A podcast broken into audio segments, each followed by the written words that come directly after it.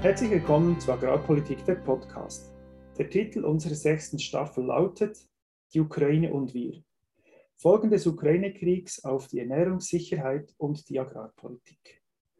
Unser heutiger Gast im Agrarpolitik-Podcast ist Dr. Corinne Mühlebach. Sie ist Geschäftsführerin der Mühlebach AG mit einem Standort in der Schweiz und Deutschland. Sie leitet das Familienunternehmen zusammen mit ihrem Bruder. Herzlich willkommen, Frau Mühlebach. Ja, guten Morgen, herzlich willkommen. Es freut uns sehr, dass Sie zu Gast sind bei uns im Agrarpolitik-Podcast. Sie leiten ein Müllereiunternehmen mit zwei Standorten. Die Ernte ist mehr oder weniger abgeschlossen. Was ist das für ein Gefühl für eine Müllereiunternehmerin, wenn die Ernte eingefahren ist? Ja, das ist natürlich immer ein, ein gutes Gefühl, besonders in einem Jahr jetzt wie äh, 2022, wo wir äh, ideale Erntebedingungen hatten, trockenes Wetter, äh, von daher reibungslose Abläufe in der Sammelstelle. Es ist immer für uns ein Highlight im Jahr. Es ist auch mhm. so äh, unsere Hochsaison, einfach eine, eine zusätzliche Arbeitsbelastung für unsere Mitarbeitenden. Ja von daher auch immer eine ja, Befriedigung und Erleichterung, wenn äh, die Ernte abgeschlossen ist, wenn es äh, gut geklappt hat. Ja. Äh, auch immer sehr wertvolle Kontakte zu den Produzenten. Mhm. Und natürlich, oder, äh, die Arbeit für uns geht, geht jetzt weiter. Also die, die, ja, es geht um die Abrechnungen für die Produzenten, es gibt Arbeiten im Silo, die ganzen äh, Qualitätsanalysen, das, das startet jetzt. Mhm. Ähm, also die erste Phase abgeschlossen die erste Phase abgeschlossen und genau. erfolgreich abgeschlossen und die Qualität der Produkte ist äh, denke ich ja, dass wenn jetzt die, die dann die Exaktanalysen im Labor noch, noch zeigen oder aber so auf den ersten Blick ja ähm, durchschnittlich, also von Qualitäten durchschnittlich, zum Teil auch große Unterschiede jetzt so mhm. bei den mhm. Proteingehalten haben wir gesehen. Und von den Erträgen hat man einfach gesehen, ja, das Getreide ist sehr, sehr trocken angeliefert worden, also bei uns teilweise Feuchtigkeiten unter 10 Prozent und das geht auch auf den Ertrag. Okay, also dieses erste Fazit, dass ähm, die erste Phase der Arbeit abgeschlossen und wie Sie gesagt haben, geht es gleich weiter. Es kommt vieles auf Sie zu und das in einem sehr herausfordernden Umfeld, äh, das sich durch den Ukraine-Krieg natürlich auch nicht vereinfacht hat.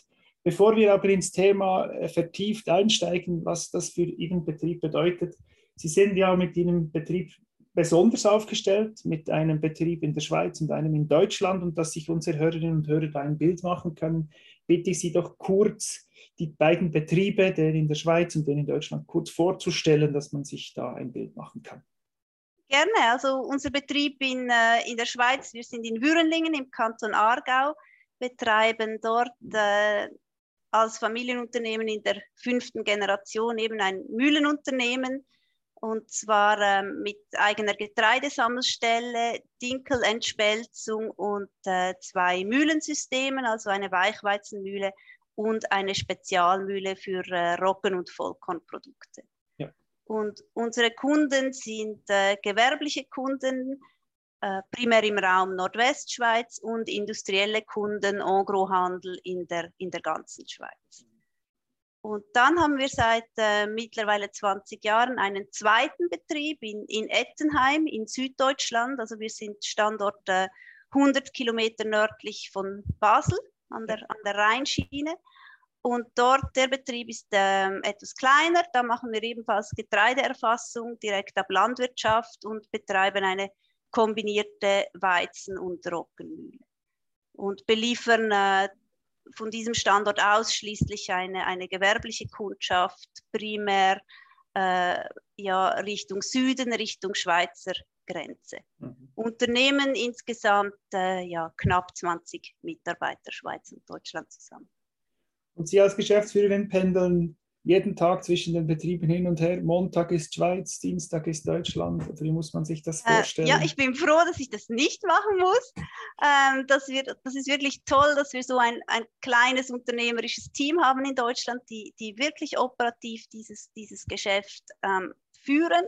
Und dort, wo es uns braucht, ähm, diese Entscheidungen oder Abstimmungen, die erfolgen heute über äh, Videocalls, also die, mhm. ja, ähm, sicher, sicher einmal, einmal in der Woche. Und dann sind wir vor Ort äh, wirklich äh, sporadisch, je nachdem, das ist klar oder nicht, versetzt das persönliche Gespräch mit Mitarbeitenden, auch mit Kunden, ähm, Lieferanten. Aber es ist nicht so, dass wir da jetzt irgendwie regelmäßig alle zwei Wochen oder ähm, so vor Ort werden. Also ich bin froh, muss ich die sind knapp zwei Stunden Autofahrt, äh, nicht jeden Tag machen, äh, gibt es da heute andere, andere Möglichkeiten und Hilfsmittel. Sehr gut. Das ist für uns und für unser Gespräch eine sehr spannende Ausgangslage, dass Sie in diesen beiden Ländern operativ tätig sind, weil es sich jetzt dann auch im Gespräch zeigen wird, dass eben der Umgang und die Auswirkungen des Ukraine-Kriegs zum Teil dieselben sind, aber zum Teil auch unterschiedlich. Wir werden versuchen, das gemeinsam etwas herauszuarbeiten, was eben genau die Unterschiede sind und wo auch die Gemeinsamkeiten sind. Steigen wir ein. Der Ukraine-Krieg, etwas mehr als 150 Tage. Welche Auswirkungen ähm, hat dieser Krieg auf Ihr Geschäft konkret als Müllebetreiberin? In ja, Bezug auf die Beschaffung von Getreide in, in, in erster Linie. Hm. Ja, also da sind wir natürlich betroffen, jetzt insbesondere in, in Deutschland, einfach von den äh, Preisen, oder, die massiv gestiegen sind nochmal äh, seit Februar.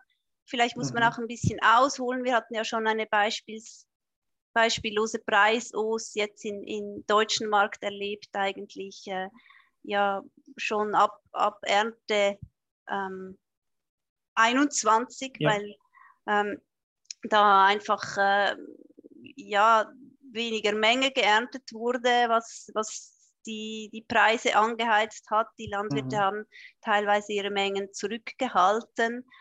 Ähm, also wir sind irgendwo gestartet in der Ernte 21 so bei Preisen von, ich sag mal, 22 Euro jetzt an die Landwirte. Ja. Waren dann im Januar 22 war der Preis schon bei, bei 30 Euro und dann kam der Kriegsausbruch in, in der Ukraine oder und die Preise sind hochgeschossen auf, auf über 40 Euro. Ja. Und da, ja, das ist dann der große Unterschied, oder? Die, äh, zwischen Schweiz und Deutschland. In Deutschland sind wir dieser Volatilität der Preise natürlich unmittelbar ausgesetzt. Mhm.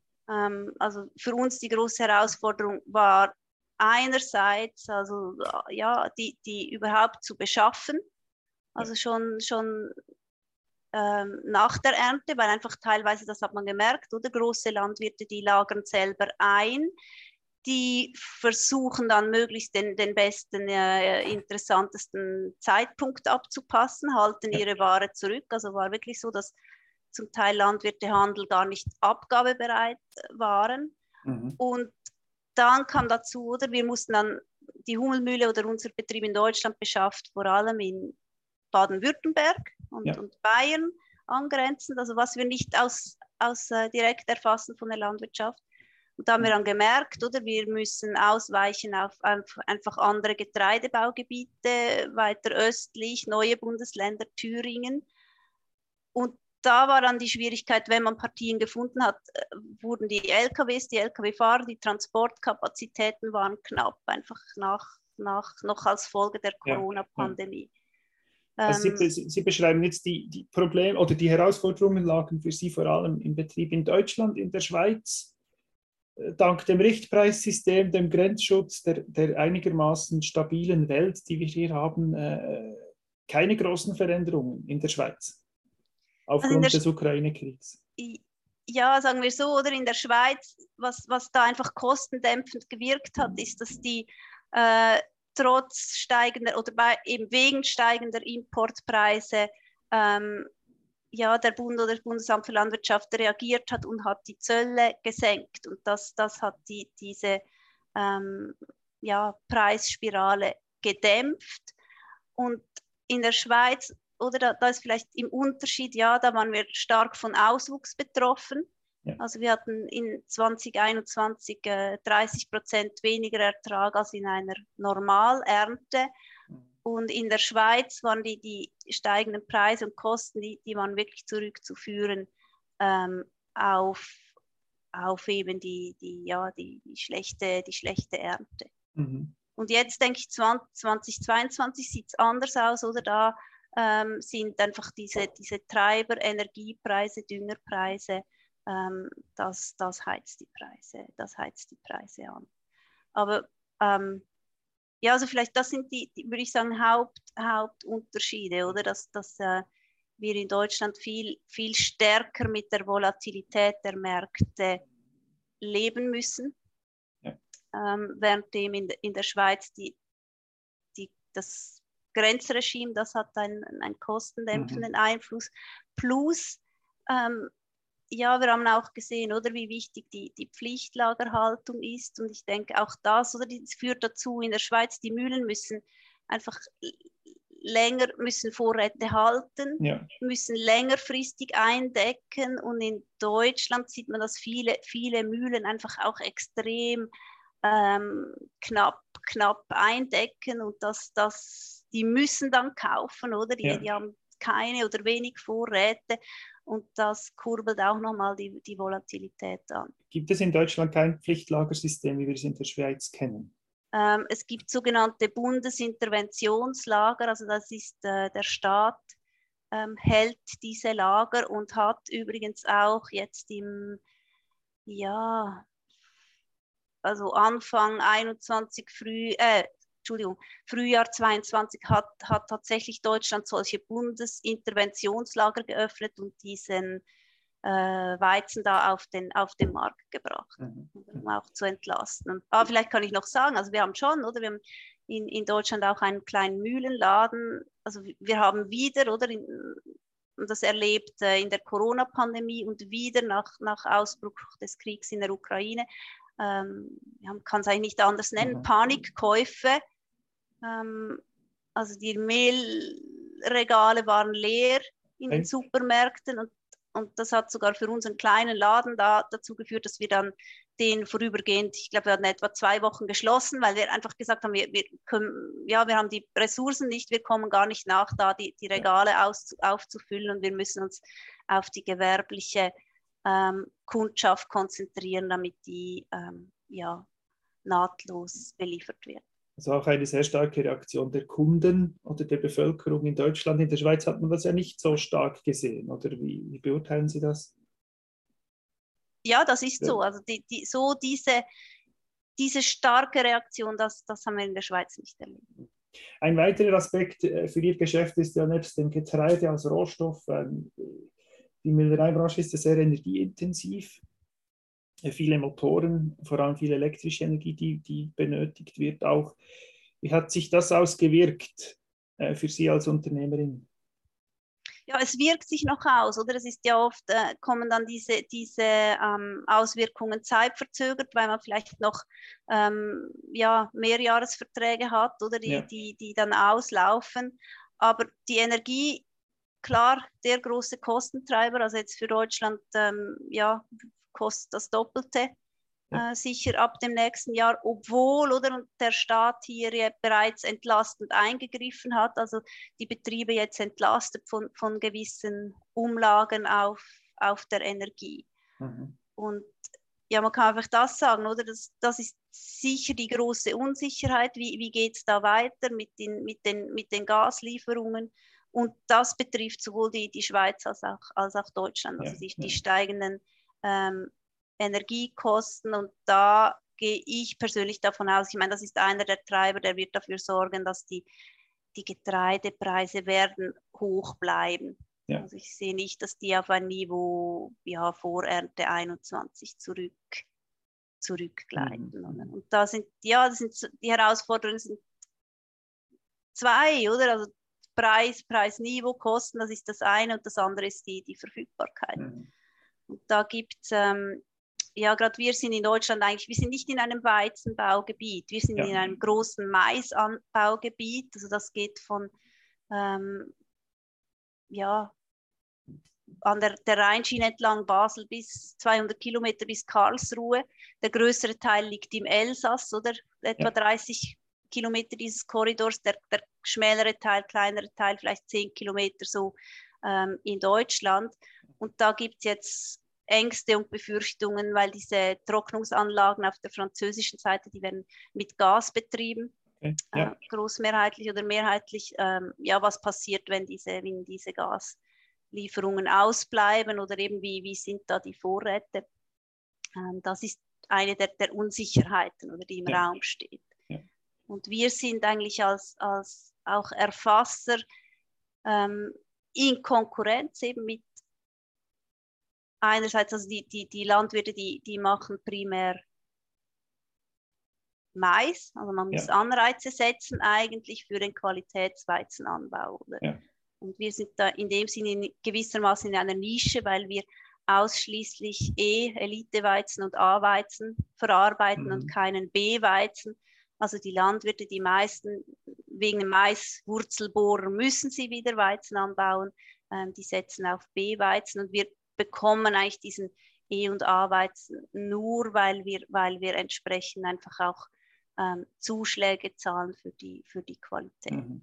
Das heißt, Sie müssen sich ja bereits mit dem Blick nach vorne jetzt damit äh, mit den Produzenten in, in, Verbindung setzen, damit die nächste Anbauphase auch wieder Weizen angebaut wird und in genügender Menge. Sehen Sie da Zeichen, dass die Anbaubereitschaft im, im Bereich Weizen bereits abnimmt oder eher zunimmt, weil alle auf hohe Preise hoffen? Wie, wie ist dort die Entwicklung?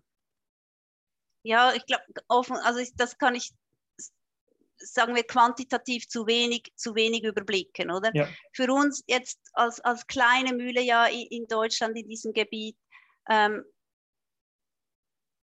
geht es darum, ja, man, man hat eine Vertrauensbeziehung eigentlich aufgebaut zu diesen Produzenten.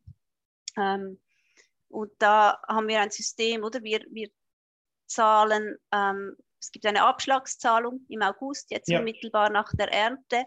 Und dann ist es so, dass wir wirklich, wir ziehen Schnittmuster von den angelieferten Partien pro mhm. Produzent mhm. und analysieren das im Labor und dann gibt es ein Punktesystem. Also der Preis ist nachher eine Funktion wirklich nicht nur vom Proteingehalt, sondern auch von den teigphysikalischen äh, und von den Backeigenschaften. Und da macht mhm. ähm, ja die, die Qualität dann bis, bis 25 Prozent vom, vom Preis aus. Also viel, ja. viel mehr als, als jetzt in der Schweiz. Mhm. Und das ist klar, oder was ist passiert? Es ist uns gelungen, erfreulicherweise auch die Qualität zu steigern. Also jetzt ja. für, für unseren Betrieb, was wir direkt ab Landwirtschaft erfassen.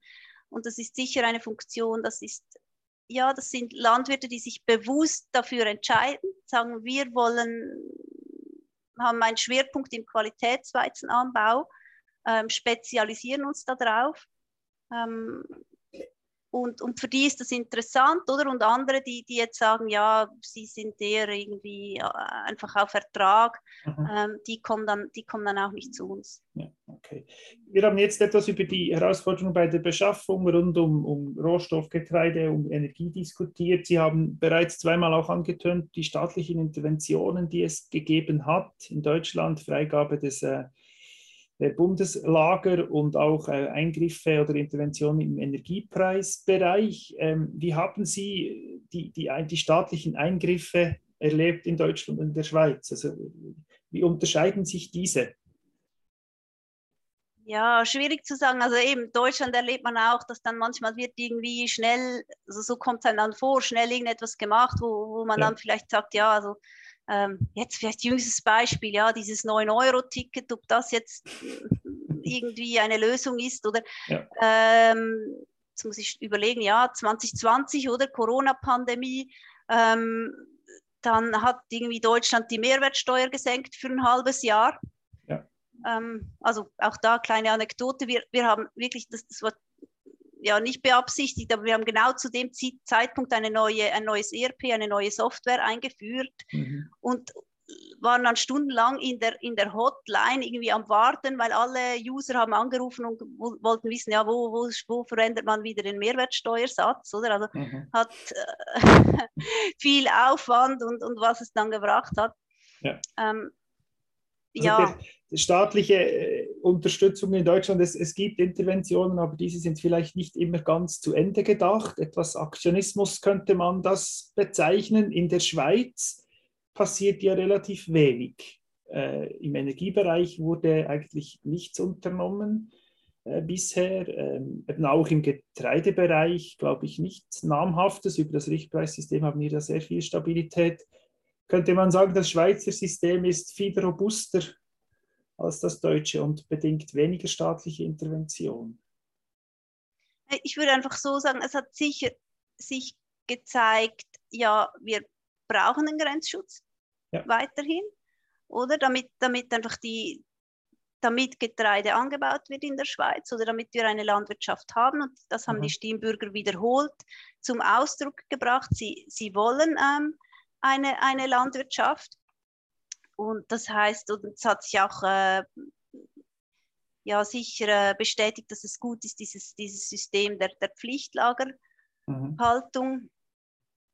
ähm, zu haben. Also insofern sicher positiv. Aber wir sehen auch, oder wir können unsere Märkte schützen bis zu einem gewissen Grad, aber wir können sie nicht irgendwie völlig abschotten. Und das aus meiner Sicht bedeutet auch, ja, wir müssen immer die Relationen wahren. Also natürlich haben wir auf der Urproduktion haben wir Grenzschutz, haben wir die Kontingente, aber es würde nichts bringen, jetzt irgendwie da in der Schweiz sehr hohe Preise zu haben fürs Getreide und dann wird einfach der Grenzschutz insofern umgangen, dass dann verarbeitete Produkte eingeführt oder mhm. vermehrt eingeführt werden. Und das ist die Entwicklung, ähm, die wir sehen. Und das ist natürlich aus Verarbeitersicht gibt das durchaus ähm, Anlass zur Sorge. Also ich, ich würde so sagen, oder es gibt, es, es ist spannend für uns. Ich meine, wir sind in zwei Märkten tätig, in zwei ähm, unterschiedlichen wirtschaftlich, politisch, rechtlichen Systemen, mhm. stellen aber in beiden Märkten das genau gleiche Produkt her mit den gleichen Technologien, den gleichen Prozessen. Mhm. Und das einfache Fazit, das man ziehen kann, ist, ja, das zeigt immer, es geht auch anders.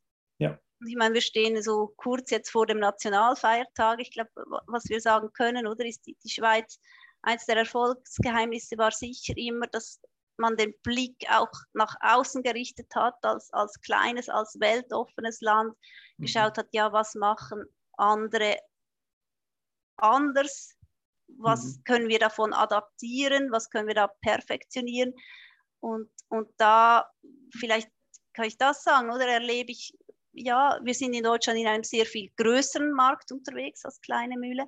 Ähm, dieser Markt ist aber auch, und das, das ist sicher das Positive, er ist vielfältig. Also natürlich die Beschaffung war schwierig, aber, ja. aber es gibt auch eine Vielzahl von, von Anbietern, Händlern. Ähm, wir können jetzt als kleine Mühle ja unser Qualitätsbezahlungssystem, ja, das machen wir so, das muss niemand anders macht das so. Aber die Freiheit, die haben wir. Und mhm. manchmal, ich würde fast mehr sagen, in der Schweiz sind es auch ähm, ja, es ist nicht nur der Staat, oder? Heute schränken uns, oder gibt einfach so viele Vorgaben auch von Labels, von, mhm. von Branchenorganisationen, die man dann berücksichtigen muss. Und das schränkt schon teilweise auch unsere Flexibilität und Handlungsfähigkeit mhm. Wahrscheinlich ein bis zu einem gewissen Grad. Also das war dann, es war nicht so einfach, oder? Man hat gesehen, ja, oh, wir haben Auswuchsernte ja. und dann hat man schon, oder? die Branche sicher sehr schnell reagiert und gesagt, ja, wir müssen schauen, was können wir tun, damit wir nicht ähm, unnötig äh, Brotweizen verlieren und in den Futterkanal leiten. Dann hat man gesagt, ja, wir, wir flexibilisieren das ein Stück weit bei der, bei der Fallzahl. Mhm. Dann kam sofort die Diskussion, ja, aber dann die Brotgetreidebeiträge, oder? Die sind so hoch, die man, die man abzieht, dass, dass das zum Hindernis wird. Und das ist ja. zum Beispiel etwas, ja, das gibt es in Deutschland überhaupt nicht. Ja, ja. Also die, so eine Getreidesammelstellenabrechnung, das ist, das ist viel, viel einfacher.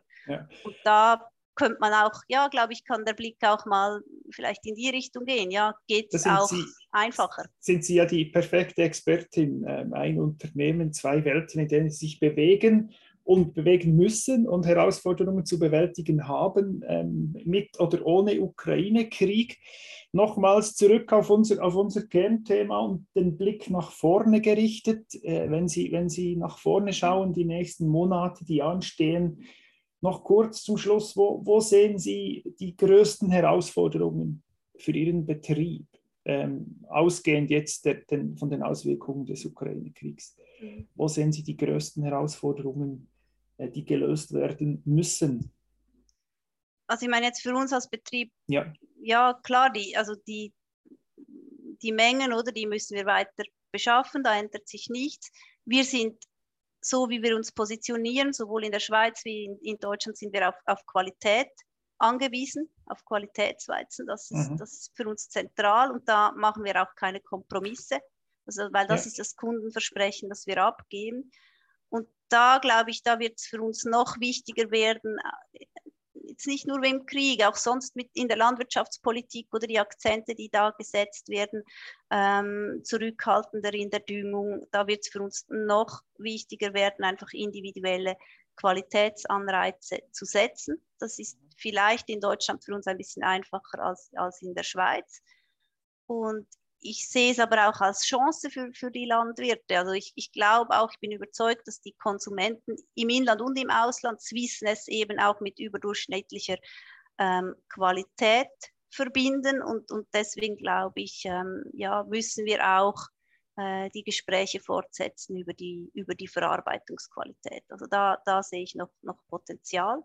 Mhm. Und dann große Herausforderungen, und die wird bleiben, oder? Weil es gibt, ich sehe ja kurz- und mittelfristig keine, keine irgendwie rechtliche, politische oder wirtschaftliche Lösung für, für diesen militärischen Konflikt.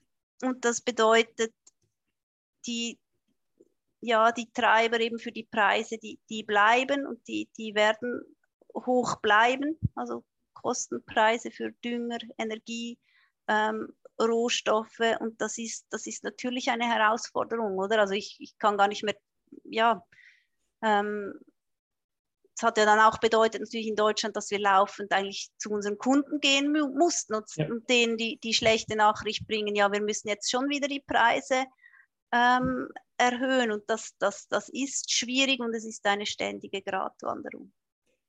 Und vielleicht, ja. ja, was, oder was ich noch gern loswerden würde, oder? Ich glaube aber auch, ja, was, was haben wir gesehen, was ist wichtig und was sind Chancen, die wir vielleicht in unserem Land auch haben, also jetzt in der Schweiz eben ähm, Sorge tragen zu, zu einer dezentralen Versorgung, zu kurzen äh, Versorgungswegen und, und eben auch einer Vielzahl von Anbietern, auch, auch in der Verarbeitung, das ähm, bringt eine Risikodiversifikation und, und ist ähm, im Krisenfall überlegen. Sehr gut, das nehmen wir gerne als, als Schlusswort. Äh, als Zuhörerinnen und Zuhörer spüren Sie es, wir hatten hier ganz viele Themen, die wir vertiefen können und ich hoffe, dass wir das zu einem späteren Zeitpunkt vielleicht in einer anderen Folge auch noch tun könnten. Es ist, äh, Frau Mühlbach, Sie operieren in einem sehr spannenden Markt und eben gerade der Einblick in diese zwei Märkte, Deutschland und Schweiz oder Europa und Schweiz, ist sicher auch sehr spannend. Vielen Dank, haben Sie uns diesen Einblick gewährt und haben Sie sich in der hektischen Zeit, in der wir stecken, Zeit genommen, äh, uns Rede und Antwort zu stellen im Podcast. Vielen Dank. Vielen Dank, sehr gerne.